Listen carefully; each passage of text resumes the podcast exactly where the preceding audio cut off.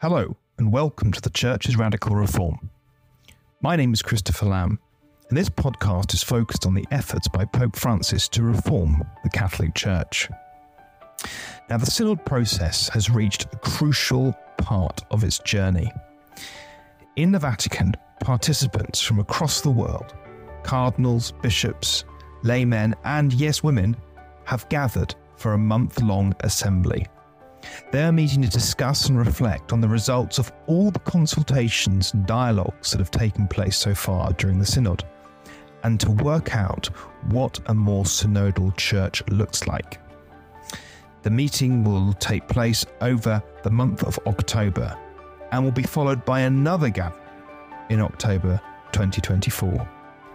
But what has really struck people so far is how this synod gathering is like no other in the Vatican. Inside the Paul VI Hall, just next to St. Peter's Square, cardinals, bishops, lay women, and men are seated around tables. No one has a seat which suggests they are above anyone else. The Pope also has a seat at one of the tables, although he does have a slightly different chair to everyone else. Nevertheless, what all this signifies is the very different process being adopted to previous synods, which itself is a major development. The table suggests that people are being encouraged to listen to each other. So, how is this process going to work? Just what is going on? I'm here with Austen Ivereigh, who is one of the experts uh, in the Synod, uh, an expert theologian, uh, and he is here to explain to me what is going on in the Synod Hall because, Austen, we've seen the Paul VI Hall in the Vatican set up in tables, and this is new. Why is the hall set up in tables for the Synod? Yeah, it's quite a sight. Uh, you so traditionally synods have been held in the in the Synod Hall, the Aula del Sinodo, which forms part of that Paul VI building, but it's the traditional Synod Synod Hall layout uh, is theatre style. And rather than using that room where the uh, where, where the seats are all very closely, tightly next to each other, and everybody's looking at a dais, um, this is not there. It's in the rest of the hall where normally the papal audiences are held.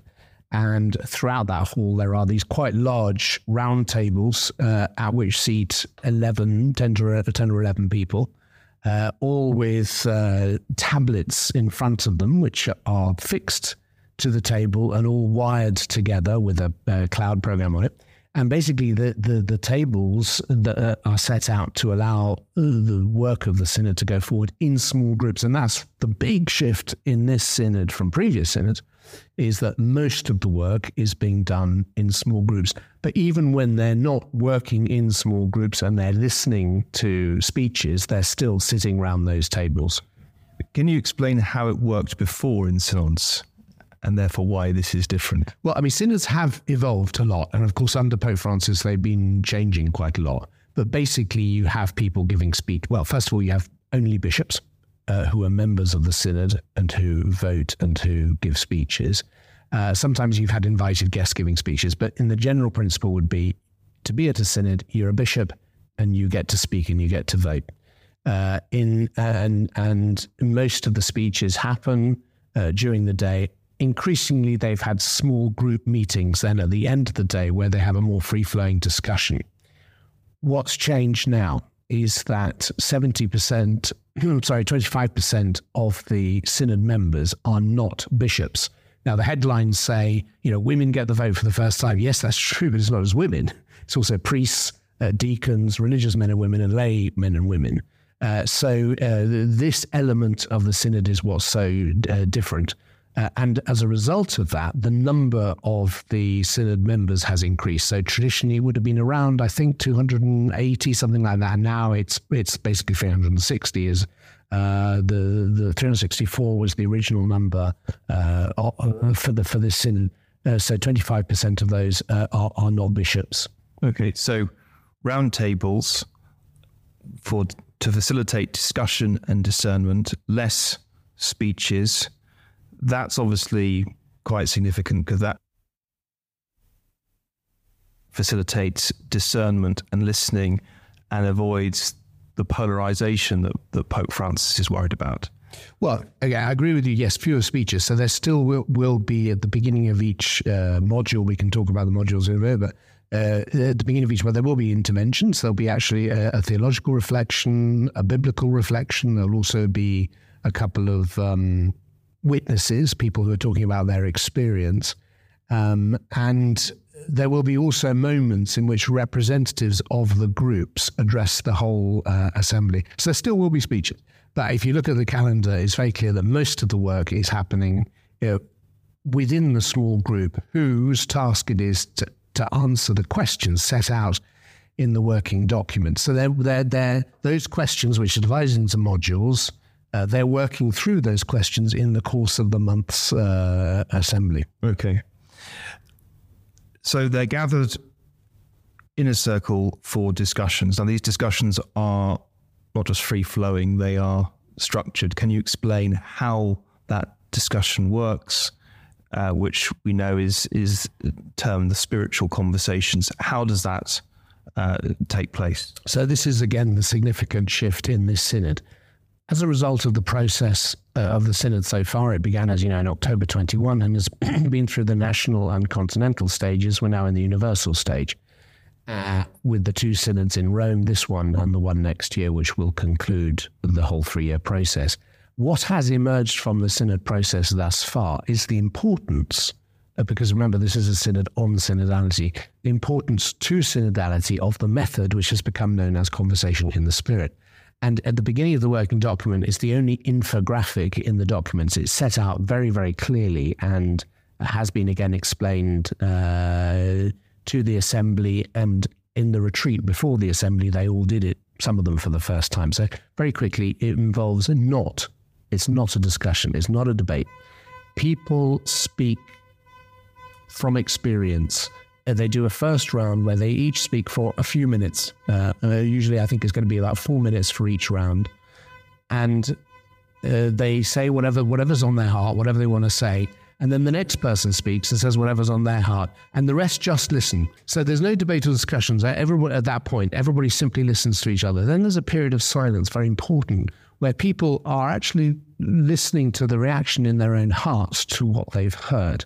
And then in the second round, what they're invited to do, and this is what some people I think find difficult and is new for people, they're not supposed to sort of introduce uh, new topics or say something new themselves, but rather to respond to what they've heard in terms of the the impact it's had on them. So, for example, they might say, you know, I've been very touched by what I heard there, or uh, this this comment I heard there has really opened for me uh, a, a, different way of thinking. Or you might say, you know, I I I don't like what I've heard, or so they're really re- reactions you're giving in that second round. Then again, more silence. And then the third round, the final round, is a more free flowing discussion. But again, it's not a debate what's happening in that third stage is that the group seeks to move towards a kind of agreement or consensus about what has emerged from that exchange. Now, there might be tensions and disagreements, or there might be you know, an emerging consensus. It kind of doesn't really matter. They're not trying to force a consensus, but they're seeing whether there is one. And the question all the time what is the Spirit saying to us? What do we think that there, there is uh, happening here. So just to, just to explain how this works concretely, and by the way, this all takes time. You imagine uh, 11 people each having four minutes and so on. Uh, there is a facilitator who is not technically part of the group. They're, they're part of our group of experts. They don't, they're not members of the synod and they don't vote. And the facilitator's task it is to move them through that process and, you know, to keep them to time and so on. In addition, they have a, a rapporteur who's elected by each group, and it's the rapporteur's task to gather up what they've heard and write up a, a, a, summary, which isn't supposed to be a summary of everything, but to capture the fruits of the discussion, which they then present to the whole assembly. So there are 34 of these groups. The, uh, the rapporteur presents the, the fruits to the General Assembly. And then in the assembly, there's people are allowed to respond to what they've heard. The small group then takes what they've heard back into the small group meetings and they then modify or further discuss it. And then at the end of it, they produce a report, a written report. So you'll have 34 reports. At the end of each module, and there are four modules uh, that they're going to be going through. So at four moments in the next uh, few weeks, there will be these small group reports. Okay. And what is your role on this? Because you're not technically a voting member of the synod, you are an expert, although you're in the synod hall and helping the process. What are you going to be doing?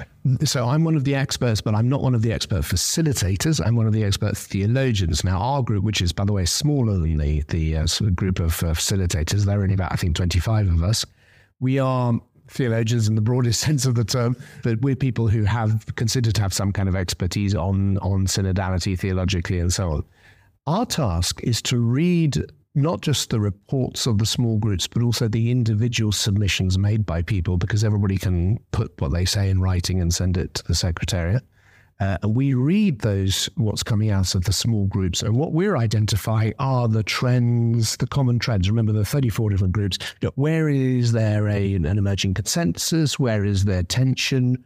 What questions need further to be considered? And also, you know, people might be saying things which require a little bit of, if you like, of theological commentary.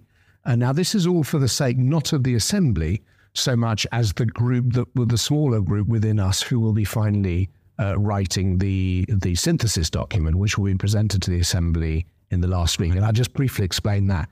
In the last week, so around 22nd of October, a draft will be done uh, or which seeks to capture the fruits of the whole assembly. And that will then be worked on by the small groups who will make modifications and suggest amendments.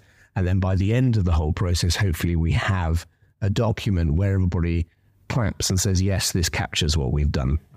And so that will be the outcome effectively of this Synod Assembly, which will then go forward to the October 2024. Indeed. And it's been stressed that this is not what we would traditionally call in a synod a, a final report or a concluding document, because the concluding document is the one in October next year. So, what this document was, it, it is being called a synthesis document. It seeks to capture the result of these deliberations. So, it may it may say these are the questions that need answering. Uh, these are the things that need further exploration. Here there is there is great agreement, or here there is great disagreement. It's literally capturing what's happened, and that then becomes the basis for the reflection over the next year. That's to say, from November 23 through to September 24. That becomes then the basis for the reflection by the whole church. It'll be, it'll kind of go back to the local church. Also, they're saying, and none of this has been announced yet, I think, but they're saying there will be various commissions probably set up to study the implications of some of the proposals. For example, canonical commissions, theological commissions, pastoral commissions are to say, okay, were we to do this, you know, this would need to happen. So I, it'll be it'll be very interesting. To, it'll be, it then becomes, if you like, the, the basis of that a year's discernment by the whole church. Right. So why is this process though so important? Well, you know, this is the thing I think that many people have had difficulty grasping, and I do understand why because it's something very new. That the fruit of this exercise is not um, it's it's not kind of particularly any particular to issues theologically or doctrinal, although they will come up, of course. The object of this whole exercise is synodality itself. It's a new way of proceeding, of operating, of thinking within the church, which centers on participation, communion, and mission, the three keywords of synodality. That is to say, the involvement of people in processes of discernment prior to decision taking in the church. And I guess the fruit of the of, of, this assembly, but also the fruit of the whole exercise, uh, is greater synodality in the church. That is to say, people understand, grasp, and like what this way of proceeding. And so far, you know, this is one of the great. I mean, it's commented on a lot in the in the working report. Yeah, this this assembly now that we're in this final continental stage comes after seven continental assemblies, and then, of course, in an earlier stage, all the dioceses of the world bringing parishes and other Catholic organizations together. And the, f- the fruit is all in those reports where people say, We like this. we believe this is how the church should be. And they recognize it as being, yeah, the Pope keeps saying this is not a parliament. Uh, and people say, this is not like anything else, and it's ours. It belongs to us as the Catholic Church. This is our tradition, or it should be our tradition. And what we're, we're doing is recovering this. So I suppose the whole synod on synodality is how do we learn to be that way? And it is obviously uh, been stressed that there are people who disagree with each other inside the synod. It's not just everyone with the same viewpoints. And I suppose at a time when the world in general is more and more polarized and people are in their own echo chambers, this idea of a process where actually people can talk to each other and disagree and and find some synthesis is quite important. Absolutely, and you know, thank God the people in the assembly disagree because they are to some extent reflective of the wider church, and we are a church of enormous diversity. Uh, geographically um, and culturally, as well as, of course, in terms of our views on things. And part of this exercise is, and synodality is about learning to walk together. Literally, walking together is what synodality is. How do we walk together, contain those tensions, and allow them to become fruitful rather than falling into sterile polarizations? Now, when I say fruitful, I mean how, how can we help these tensions, allow these tensions to open up new ways of thinking and new horizons, which the Spirit may be proposing up to us and pointing us to? Um, so I might go into the synod with a very strong position A and I encounter somebody in my group who has a very strong position B, which is antithetical to mine. And what one hopes is that through this process, person with position A begins to understand the importance of position B, the good faith of position B. You know, the position B is also protecting things that are important and, and likewise from B to A, and that we all come together to a C place, a place of C, uh, where we actually all come to see things a bit differently, a position which is neither A nor B. And this is what Pope Francis describes as the overflow, because it overflows the banks of our own of our thinking. So this is the great fruit of, uh, and Pope Francis stressed this in, in his opening speech, uh, harmony. And harmony is about ha- having people who are used to being first violinists to learn then to play as part of an orchestra. We're not asking them to abandon their positions, but we're asking them to open themselves out uh, to new ways of thinking, which the Spirit may be uh, offering to us. Uh, and when that happens, we can say, yes, the Spirit is at work because, of course, ipse harmonia est, the Spirit is harmony. That's how the Spirit works. Reconciles diversity. It doesn't lead everybody to agree, but it, it gives them the means by which they can walk together and see things differently. Now, you mentioned that there are tablets on the table. Can you explain about how those tablets work? On our experts table, we actually don't have them, but I, I did see them being demonstrated before the, the synod itself started. I'm not giving away anything here because it was in the public part of the, the assembly. Uh, and the people uh, around the table were asked to practice voting, and they were asked to say, uh, to press yes to say that they were here. Uh, and there were a few teething problems, but I'm sure they'll get ironed out. But yeah, so they press buttons on there to say yes or no uh, when there's a vote. They have to vote in their small groups as well because what they read to the assembly has to be agreed on the, by the small group. Um, and then the other thing they use the tablet for is to ask to speak. And it's quite clever tech. All you have to do is press a button and it automatically cues you. And then it comes to you automatically uh, and then it shows the time that you're given. So it might be, I think it's two minutes maximum. And as you're reaching the end of your two minutes, you get a beep and then another beep, and then it literally shuts off the microphone. So all that's done, and that's the tech. So you can speak in your small group, but you can also speak to the whole assembly. Exactly right. And you can also make a written submission as well. They say is that you, you know, everybody has in that first round I was explaining earlier. Uh, in a sense, that's what where you're setting out what you think in response to the questions in the working group.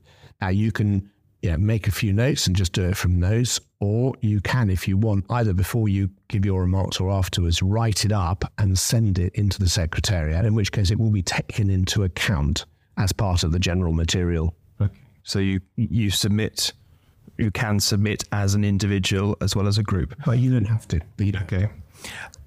Now there has been amongst us journalists a lot of discussion over the confidentiality slash secrecy uh, of the process of the synod. Can you explain a bit about that? I'm in favour of it uh, because I think w- what's going on inside the synod is a process of communal discernment where we're moving, to use one of the great synod slogans, from I to we. Now, in that process, it's very important that people have complete freedom uh, to say whatever they want to say, but also to kind of change their mind. They shouldn't have to be feel that they're looking over their shoulders, that they're going to be questioned or, or attacked for what they say outside. And because we're all we're talking about the formation of a body here, um, the problem with with people knowing what's going on inside is that it can disrupt that process of moving to the we. So what they're saying on the confidentiality is basically what goes on inside the hall stays inside the hall. You are not allowed to talk about what's gone on. So you know you can't say you know, in my group there was a discussion about X, or you can't say my group's this person said that. Absolutely, that would be breaking the rules, which have been made very clear to us in the regulations. But obviously, we can have this discussion now about the process. Yeah, I mean, my understanding of the, the, the rules and regulations is that individual synod members are free to you know to, to speak to journalists about their own views on things. You know, of course, why wouldn't they? I mean, they're coming from different parts of the world precisely to share their views on things. And that's okay, as long as they're not talking about what's happening inside. I mean, terms of my own role, we have a special obligation to confidentiality because obviously we're going to see, you know, what's coming out of the groups. Um, so I know we will take that obligation very, very seriously. I hope I'm, you know, in a sense, uh, just explaining what's. Yeah.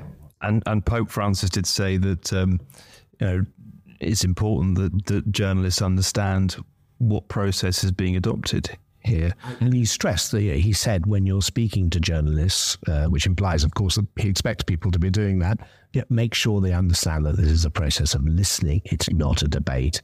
Yeah, it's not a parliament. Yeah. Finally, what about the opposition to the synod? Um, there's not just been opposition; there's also been indifference. What are you expecting to see in terms of opposition uh, will that have an impact on the proceedings inside, do you think? I suppose it depends what you mean by opposition. I mean, there has been uh, criticism of the synod, of course, from many quarters, um, both from what we might call the more progressive and more traditionalist sectors of the church, um, who have objected to the synod for, for various reasons. And um, you know, those objections have been heard. There's not really much one can do in response to them because either people want a process where simply what the church currently believes and understands is simply reaffirmed. That's one model, which isn't a synod. Uh, and another one is, well, these reforms are necessary, then the Pope needs to implement them. So either there need to be any discernment. So really, uh, this process is not well understood by those who don't understand the need for discernment. But I do think it's understood by the church in general. I actually think the main body of Catholics get this, and particularly the ones who have taken part in synodal meetings up till now, they get it. And I think they are very, very supportive both of the method uh, and, and of the process. During the month, of course, there will be many meetings in Rome by people who have particular views, uh, and there will be you know, speeches given and criticisms made. And I'm sure the synod members, you know, they they will read the same blogs and newspapers and so on. But I very much doubt it'll have much impact on what's happening inside. There's a very, very clear methodology. There's a very clear pathway that's being followed that's that's intended to produce uh, uh, you know a, a, synodal fruit. And even though we don't know what the result or the outcome and the fruits of this assembly will be, I'm pretty confident that the method will be adhered to and the process will actually go very smoothly. I have every confidence in the synod. And it was also, I think, significant that the Pope responded to the dubia cardinals. It strikes me that Cardinal Fernandez, Tucho Fernandez, the new doctrine prefect is having quite an impact, and he is with Francis, with the response to Dubia, presumably that, that Cardinal Fernandez had a, a role in helping res- draft a response, um, that a marker has been laid down. And those responses from the Pope were, were very theologically rich and strong. Um, but it does seem to me, I don't know what you think, that Cardinal Fernandez is having a big impact already in his role as doctrine prefect. Yeah, I mean, the fact that he's given whatever 50 interviews since his appointment is, is in itself a, a mark. I think I think we are going to see, well, we've already begun to see a far more vigorous uh, response from the prefect of the Doctrine of Faith. Um, and, you know, I think that's all good. In terms of the, the response to the dubia, of course, you know, the publication of them takes place right on the eve of the synod. And uh, just for those that haven't been following, you know, the, the, the so-called dubia cardinals, uh, they published their second uh, questions to the Pope because claiming that they hadn't received satisfactory answers to the first lot. But what they didn't do was publish what the Pope had told them back in July, and that's what was published on the eve of the synod. So we could all see very clearly how the Pope had responded to them and actually restated know, pretty well known Catholic kind of doctrine and understanding. And that wasn't good enough for the cardinals. And I think that was the fact that it wasn't good enough, you know, exposed them. But I think one of the great benefits for the synod of that of that publication was that some of the questions, of course, that they were raising uh, are questions that have come up already in the synod and are in the working document. And I think in some ways it frees the assembly to perhaps go into those topics with more freedom because they know exactly where the Pope stands. Uh, and so I think in, in, a strange sort of way, the Dubia Cardinals have done a great favour to the Synod. Well, Austen, thank you very much and um, have a good synod. Thank you. The Church's Radical Reform is sponsored by the Centre for Catholic Studies at the University of Durham in partnership with Tablet. You can find us Spotify and Apple Podcasts. Thank you for listening.